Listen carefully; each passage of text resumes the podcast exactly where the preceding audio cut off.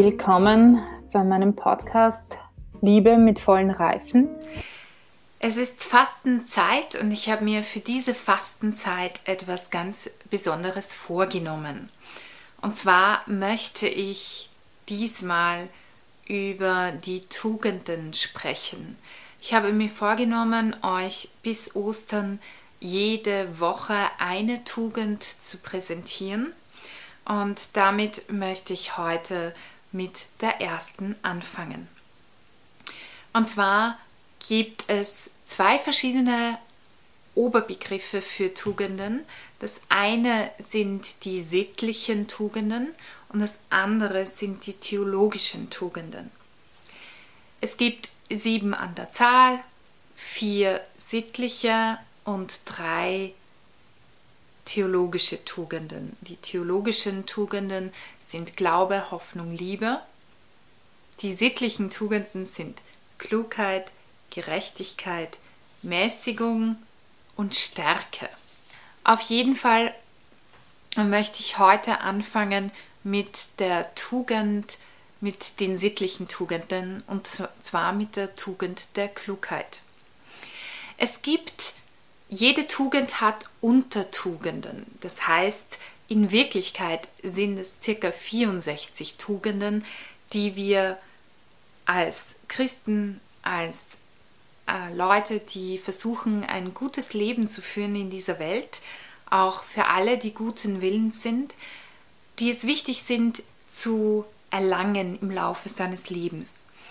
Jeder Mensch hat eine gewisse Art und Anzahl von Tugenden, die einem leichter fallen, weil sie in unserer Natur sind, von je nach Charakter eben. Der eine hat eine größere Disposition in die Richtung Klugheit, jemand anderer vielleicht mehr in die Richtung Mäßigung, jemand anderer vielleicht mehr in Richtung Stärke und jemand anderer vielleicht auch mehr in Richtung Gerechtigkeit.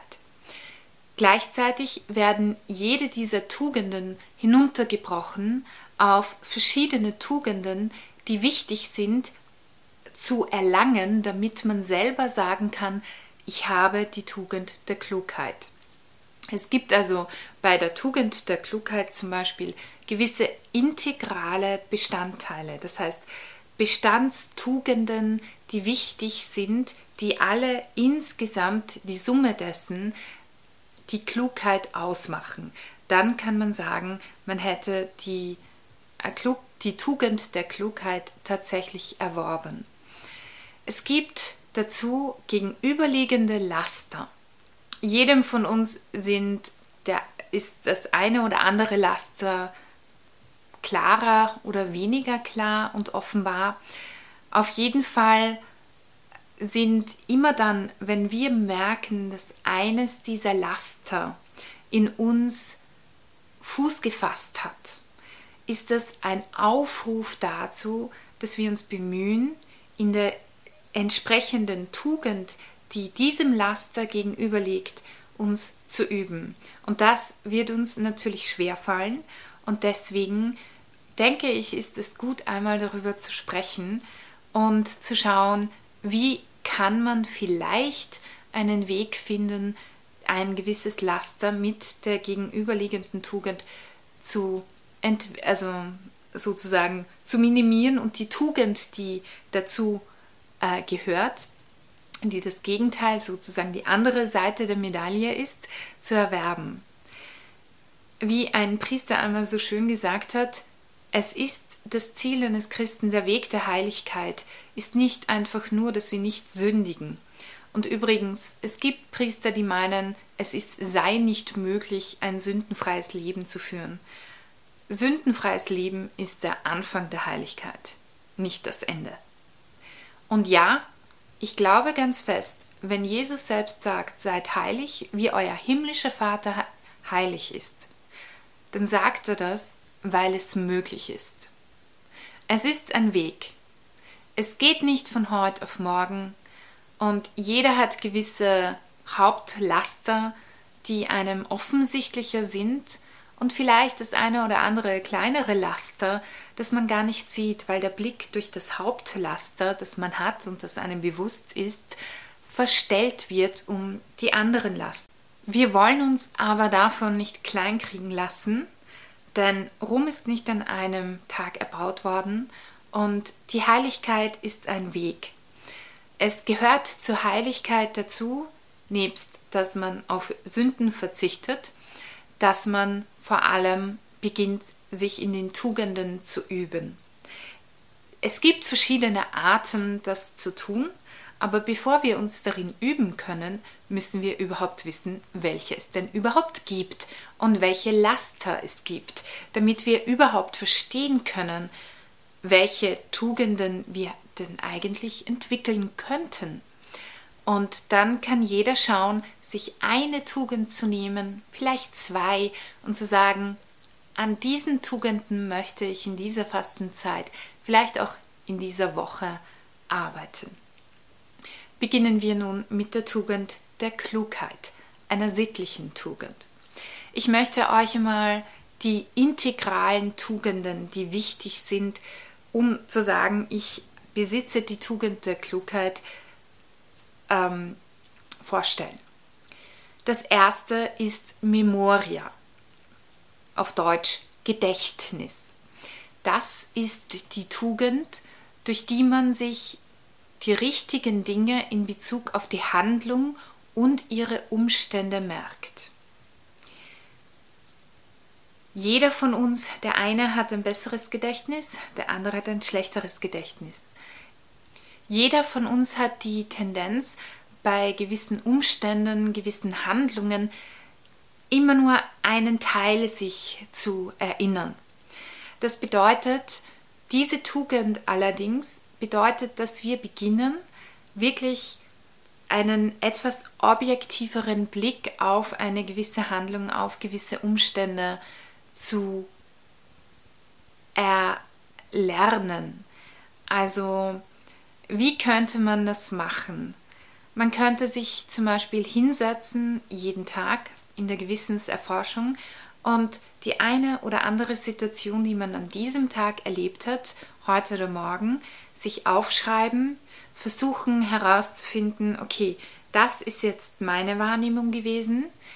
Ähm, vielleicht auch zu schauen, okay, immer so im, mit so im Endeffekt in dubio pro reo, also im Zweifel für den Angeklagten, dass ich mir überlege, okay, mit großer Barmherzigkeit vielleicht auch die anderen handelnden Personen mir anschaue und überlege, was könnte deren Motivation gewesen sein, so zu handeln.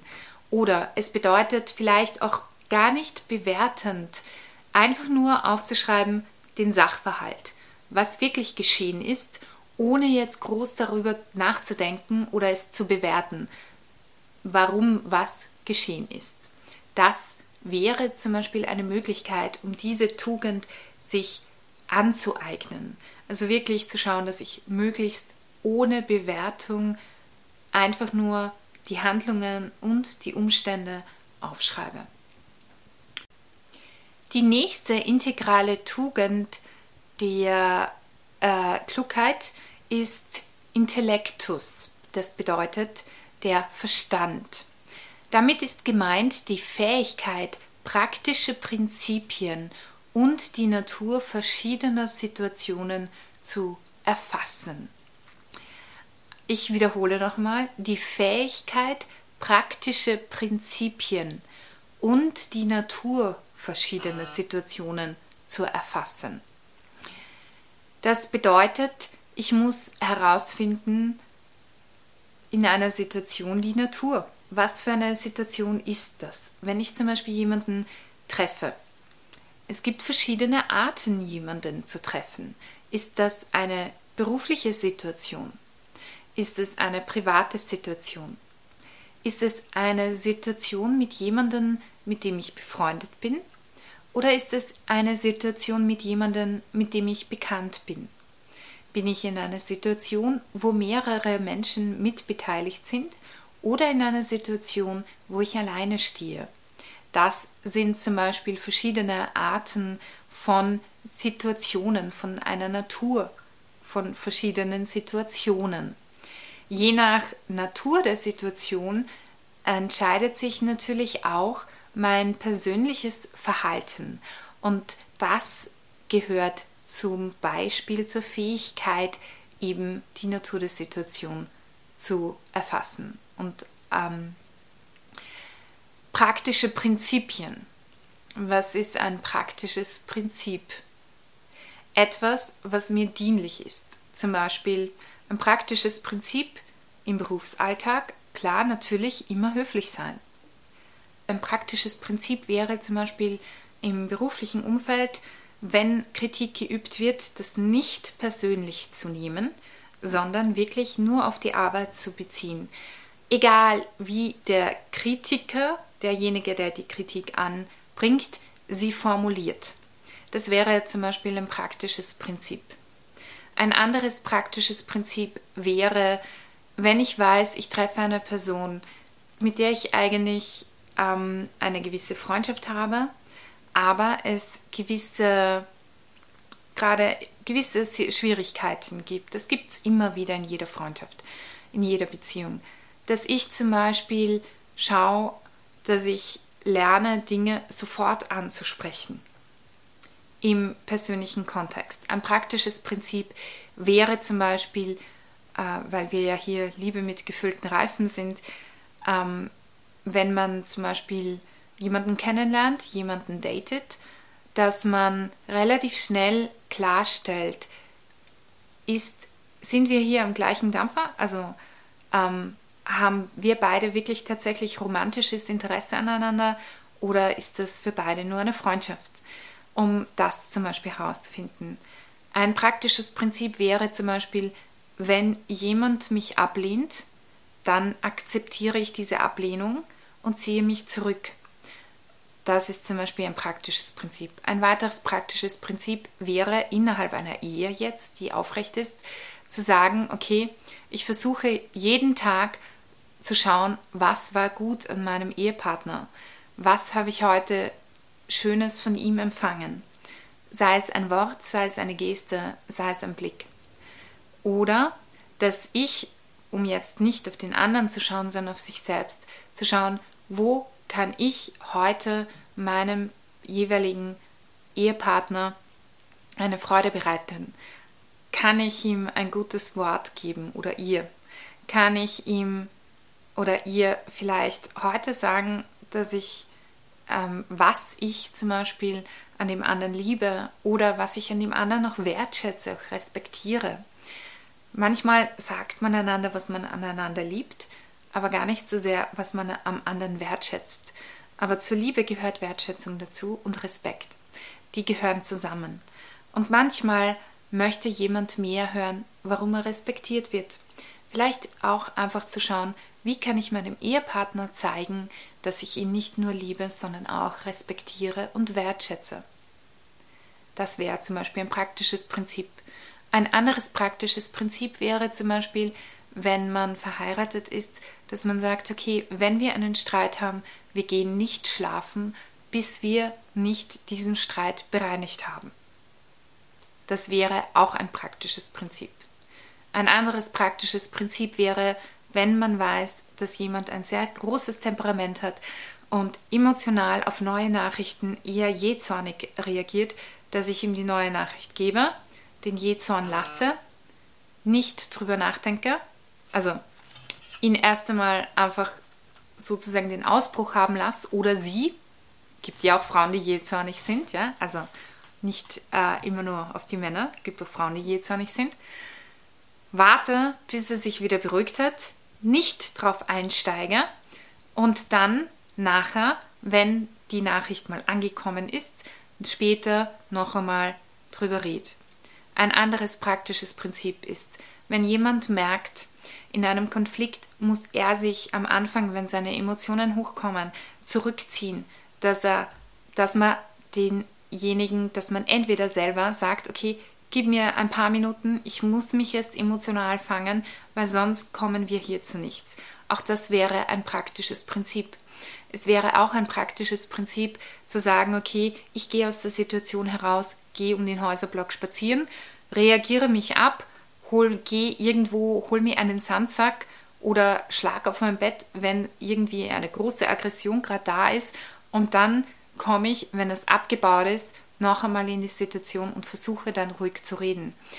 Ein praktisches Prinzip wäre, wenn das nicht mich selbst betrifft, sondern der, den Ehepartner, dass ich, wenn ich merke, dass der Ehepartner in diese Richtung geht, ihm zum Beispiel die Laufschuhe gebe oder ihm sage, hör mal zu, hier ist das Bett, bitte reagier dich dort ab und nachher reden wir normal. Oder wenn man merkt, dass derjenige sich eh zurückziehen will, dass man ihm den Raum lässt, sich zurückzuziehen und wartet, bis der andere bereit ist, wieder zu reden. Das wären praktische Prinzipien. Zum, äh, zur Untertugend äh, Verstand. Eine weite, weitere integrale Tugend der Klugheit ist die Fügsamkeit, Dolizitas. Was bedeutet das? Das ist die Fähigkeit, sich von anderen leiten zu lassen und deren Rat anzunehmen. Das äh, bedeutet eben, dass ich, wenn ich in einer Situation bin, die neu ist, dass ich mich beraten lasse. Dass ich nicht einfach nur so mir denke, ah, so muss man das machen, ich mache jetzt mein Ding und egal was kommt, egal was die Leute sagen, ich nehme es nicht an, weil ich weiß es besser. Ja, viele sind daran schon gescheitert. Die Klugheit gebietet eben die Fügsamkeit, nennt man das, ja. Äh, das bedeutet einfach, dass ich schaue, okay, kenne ich Leute, die ein bisschen eine Ahnung haben in dem, was ich machen möchte und sich wirklich mit denen hinzusetzen, beraten zu lassen, auch auf deren Ratschlag zu hören, ähm, zu schauen, okay, was sagen Sie? Vielleicht sagen Sie auch, manchmal kann das natürlich auch sehr unangenehm sein, weil Sie vielleicht sagen, du, ganz ehrlich, überleg dir das gut, wegen dem und dem und dem. Und dann ist es wichtig, sich hinzusetzen mit ihnen, sich das anzuhören und dann nachher zu schauen, was nehme ich davon an, was nehme ich nicht an. Natürlich gehört auch dazu, ähm, manchmal, wenn der Rat nicht gut ist, es nicht anzunehmen. Aber bevor ich das entscheiden kann, muss ich ihn hören. Und dann ist es natürlich, wenn ich einen Experten vor mir habe, der wirklich eine Ahnung hat, dann sollte ich demjenigen zuhören und seinen Ratschlag auch ernst nehmen. Das nennt sich Fügsamkeit, das ist die Untertugend Dulicitas. Das nächste zur Klugheit ist die Solertia. Das ist im Endeffekt auch äh, Klugheit äh, im Sinne von äh, Sorgfältigkeit ein bisschen, aber auch Schnelligkeit, vor allem die Schnelligkeit beim Erreichen der Mittel zum Ziel. Also die Solertia bedeutet, ähm, okay, ich habe ein Ziel vor Augen, ich habe mir mich informiert, ich habe mir das angeschaut und dann setze ich mich hin und ich schaue, welcher ist der schnellste Weg, um mein Ziel zu erreichen, der auch funktioniert. Das ist Solertia. Dann Ratio, Vernunft. Die Fähigkeit, über praktische Dinge nachzudenken. Die Fähigkeit, universelle, praktische Prinzipien auf besondere Situationen anzuwenden. Das bedeutet eben genau das, was da steht. Also einmal zuerst die Fähigkeit, über praktische Dinge nachzudenken. Das heißt, ich habe einen Plan, ich habe ein Ziel vor Augen, sei es ähm, berufliche Natur, sei es vielleicht private Natur. Es gibt ja auch mittlerweile einige, ähm, zum Beispiel katholische äh, gute Eheberatungen, die wirklich sehr klug sind und, und gut darauf eingehen können. Das wäre zum Beispiel eine Möglichkeit, äh, dorthin zu gehen. Und wenn man zum Beispiel in einer Ehekrise ist, was ja vorkommen soll, ähm, und was wahrscheinlich jede Ehe früher oder später mal durchmacht, also eine Ehe, die über Jahrzehnte besteht und nie eine Krise hat, naja, das glaube ich nicht. Ganz ehrlich, das glaube ich nicht. Ähm, man hat Krisen überwunden, aber dass da nie eine Krise gewesen sein soll, naja, wir sind alle Menschen. Also zwei Menschen, die miteinander ein Leben verbringen, da kriselt es auch manchmal. Und das gehört dazu. Es gehört dazu, dass eine Ehe auch mal ihre schwierigen Zeiten hat. Und es ist gut so, auch wenn es sich nicht gut anfühlt. Auf jeden Fall ist es wichtig, in diesem Moment sich einen guten Rat zu geben, nehmen und vielleicht auch wirklich Hilfe anzunehmen. Da sind wir wieder bei Dolizitas. Aber genau das bedeutet eben auch äh, über praktische Dinge nachdenken und vielleicht auch dann zu schauen, ähm, ja, wo kann ich mir Rat holen, um das besser zu können. Oder die Fähigkeit, universelle praktische Prinzipien auf besondere Situationen anzuwenden. Das bedeutet, ich habe meine praktischen Prinzipien grundsätzlich, weiß, okay, das wäre gut und dann bin ich in einer konkreten Situation. Und in dieser konkreten Situation muss ich dann überlegen, welches Prinzip ist jetzt angebracht. Was ist klug? Und das gehört zur Klugheit. Dann die Voraussicht, die Providentia, die Fähigkeit, zukünftige Ergebnisse von Handlungen aufgrund von Erfahrungen aus der Vergangenheit zu erkennen. Das bedeutet, jeder, der eine gewisse Zeit lang auf dieser Erde gelebt hat, hat einen gewissen Erfahrungsschatz erworben. Und wir haben Fehler gemacht und wir haben Dinge gut gemacht. Und das bedeutet eben die Providentia, die Voraussicht, dass ich diese Erfahrungen, dass ich aus denen etwas gelernt habe. Dass ich aus meinen Fehlern gelernt habe, dass ich eine gute Fehleranalyse gemacht habe. Keine emotionale, sondern auch eine wirklich ähm, gedachte, also wirklich zu schauen, ähm, was war ein Fehler, den ich früher gemacht habe, konkret auf diesem Kanal natürlich, was Beziehungen betrifft. Zum Beispiel habe ich eine Tendenz für einen gewissen Typ Mann, der vielleicht keine Tendenz für mich hat. Oder umgekehrt habe ich eine Tendenz für einen gewissen Typ Frau, der vielleicht keine Tendenz für mich hat. Dann äh, bedeutet das vielleicht, dass ich irgendwo vielleicht doch, auch wenn nicht aktiv, so doch vielleicht passiv ein bisschen Beziehungsangst habe. Und das haben die meisten von uns heutzutage. Und dann auch Angst habe, mich zu binden, weil ich könnte ja einen Fehler machen und jemand Besseren verpassen. Das Problem ist, ein Prinzip ist, der Richtige oder die Richtige wird man füreinander. Das ist man nicht. Man beginnt jemanden kennenzulernen, das ist schön. Eine Wahlfreiheit ist auch schön. Aber eine Wahlfreiheit, ohne je sich zu entscheiden, bleibt immer nur im Hypothetischen stecken und wird nie konkret. Und damit verpasst man mehr, als weil man sich bindet. Und ähm, diese Sache, also das wäre zum Beispiel jetzt so eine Sache, eine Voraussicht, ja, die man zum Beispiel lernen kann.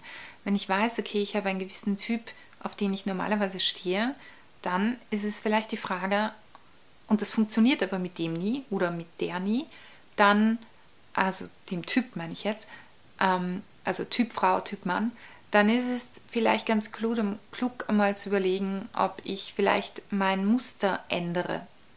Ich habe erst unlängst von einem Freund erfahren, dass er, bevor er seine Frau kennengelernt hat, gecheckt hat, dass er ein falsches Wahlmuster hat und dass er vielleicht nicht so sehr nur aufs Äußere schauen sollte oder auf eine interessante Lebensgeschichte, sondern vielleicht auch einmal äh, auf das Innere und ob das überhaupt eine Person ist, die einen Charakter hat, mit der er eine gute Ehe führen könnte. Also sozusagen eine Frau, die eine gute Ehefrau wäre.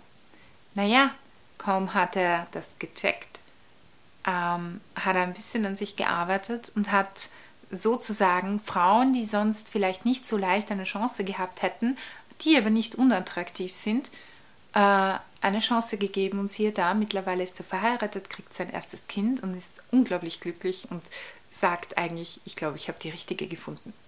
Und er hat mir aber auch gesagt, vor Jahren, wenn er das sein Wahlverhalten nicht geändert hätte, dann hätte er sie verpasst, denn dann, dann, dann wäre sie nicht in seinem Radar gewesen. Daher hat er sie nicht wahrgenommen. Und vielleicht ist das bei Männern heutzutage bei sehr vielen Männern der Fall, ich glaube schon. Und andererseits aber auch bei uns Frauen. Auch wir haben ein gewisses Wahlverhalten, ein gewisses Muster. Und vielleicht lohnt es sich auch für uns Frauen, dieses Muster zu ändern. Wobei wir Frauen, also ein Großteil der Frauen, da ähm, eher bereit ist, das schnell zu ändern als ein Großteil der Männer. Ähm, weil das in der Natur der Frau eher liegt, sich auch mal in jemanden zu verlieben, der äh, sich einfach um einen bemüht und der ähm, ja als andersrum. Auf jeden Fall ist äh, die Voraussicht eine gute, gute Tugend. Und das war jetzt nur ein Beispiel, nachdem, glaube ich, sehr viele, die diesen Kanal hören, ähm, auch noch Single sind und gerne in Wirklichkeit ähm, froh wären, jemanden zu finden und aber nicht ganz wissen oder sich nicht drüber trauen. Es wäre zum Beispiel auch eine, eine Voraussicht, ähm, relativ schnell zu klären, ob da eine gegenseitige Attraktion besteht oder eine Möglichkeit, um nicht sich emotional an jemanden festzuklammern, der vielleicht gar keine Option ist, auf lange Sicht hin. Umsicht, Circumspectio, Tugend, durch die man die eigenen Umstände im Auge behält. Also, zu wissen, wo stehe ich? Was sind denn meine Umstände? Also zum Beispiel im beruflichen. Angenommen, man möchte etwas kaufen, ja, eine Wohnung kaufen vielleicht oder irgendwie schauen, dass man sich etwas aneignet. Dann muss ich erst einmal wissen, was für Umstände habe ich denn überhaupt? Kann ich denn überhaupt mir eine Wohnung kaufen? Bin ich überhaupt fähig, eine Rate für einen Kredit zurückzuzahlen? Macht das Sinn derzeit? Ähm, oder muss ich erstmal schauen, dass ich ein bisschen was anspare? Da muss ich überlegen, wie tue ich das? Wie viel kann ich ansparen? Wo kann ich mich einschränken, damit ich etwas ansparen kann, um dann eine Anfangssumme Summe zu haben, um später einen Kredit aufzunehmen? Das wäre zum Beispiel eine Art der Umsicht, denn sonst kommt man in eine Schuldenfalle vielleicht hinein. Oder es ist, lässt sich gar nicht äh, umsetzen. Also das sind zum Beispiel Sachen von Umsicht. Äh, Umsicht genauso in welcher Situation bin ich denn? Möchte ich eine Familie gründen? Kann ich das denn überhaupt? Ähm, bin ich überhaupt so weit, dass ich das auch wirklich, dass ich bereit bin, diese Verantwortung zu übernehmen? Ist das möglich? Ähm, das wäre zum Beispiel eine Umsicht, die Circum, Circumspectio.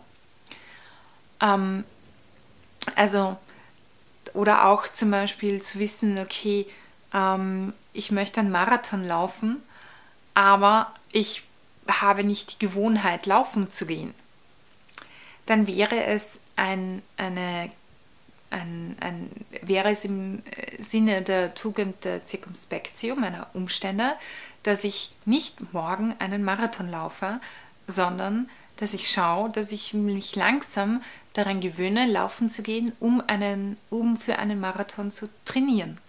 Das sind zum Beispiel einfach Möglichkeiten, wie man das verstehen kann, dass man sagt, okay, ich behalte meine eigenen Umstände im Auge. Voraussicht, Cautio. Anwendung des Wissens über die Vergangenheit auf das Handeln, um Hindernisse und Übel zu vermeiden. Das heißt, es gibt Situationen in der Vergangenheit, die ich erlebt habe, wo ich schlecht ausgestiegen bin. Hat vielleicht, haben die meisten. Oder vielleicht habe ich beobachtet, wie in der Vergangenheit ein Bekannter oder eine Freundin oder ein Freund oder ein Familienmitglied äh, sich in eine Situation begeben hat, die vielleicht meiner Situation ähnelt und dann Entscheidungen getroffen hab, hat, äh, die sozusagen übel ausgegangen sind, dann bedeutet das, dass ich mich nicht in so eine Situation begebe. Und das wäre zum Beispiel Vorsicht, Kaution. Eine Sache zum Beispiel.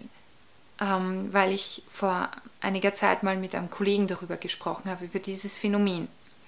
Wenn ich in einem Taxi fahre und ich bin alleine und ich habe in der Vergangenheit erlebt, dass wenn ich mich auf den Beifahrersitz setze, dass der Taxifahrer, dass es Taxifahrer gibt, die plötzlich ihre Hand rüberreichen als Frau.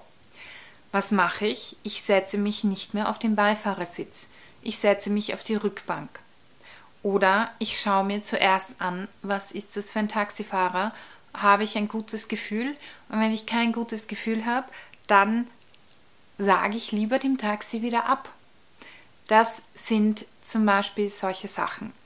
Wenn ich erlebt habe in der Vergangenheit, dass ich jedes Mal, wenn ich ein ungutes Gefühl in einer Situation hatte, dass es nicht gut gegangen ist, dann sollte ich aus dieser Erfahrung der Vergangenheit lernen und einfach auf mein Gefühl hören. Warum auch immer, selbst wenn ich es nicht benennen kann.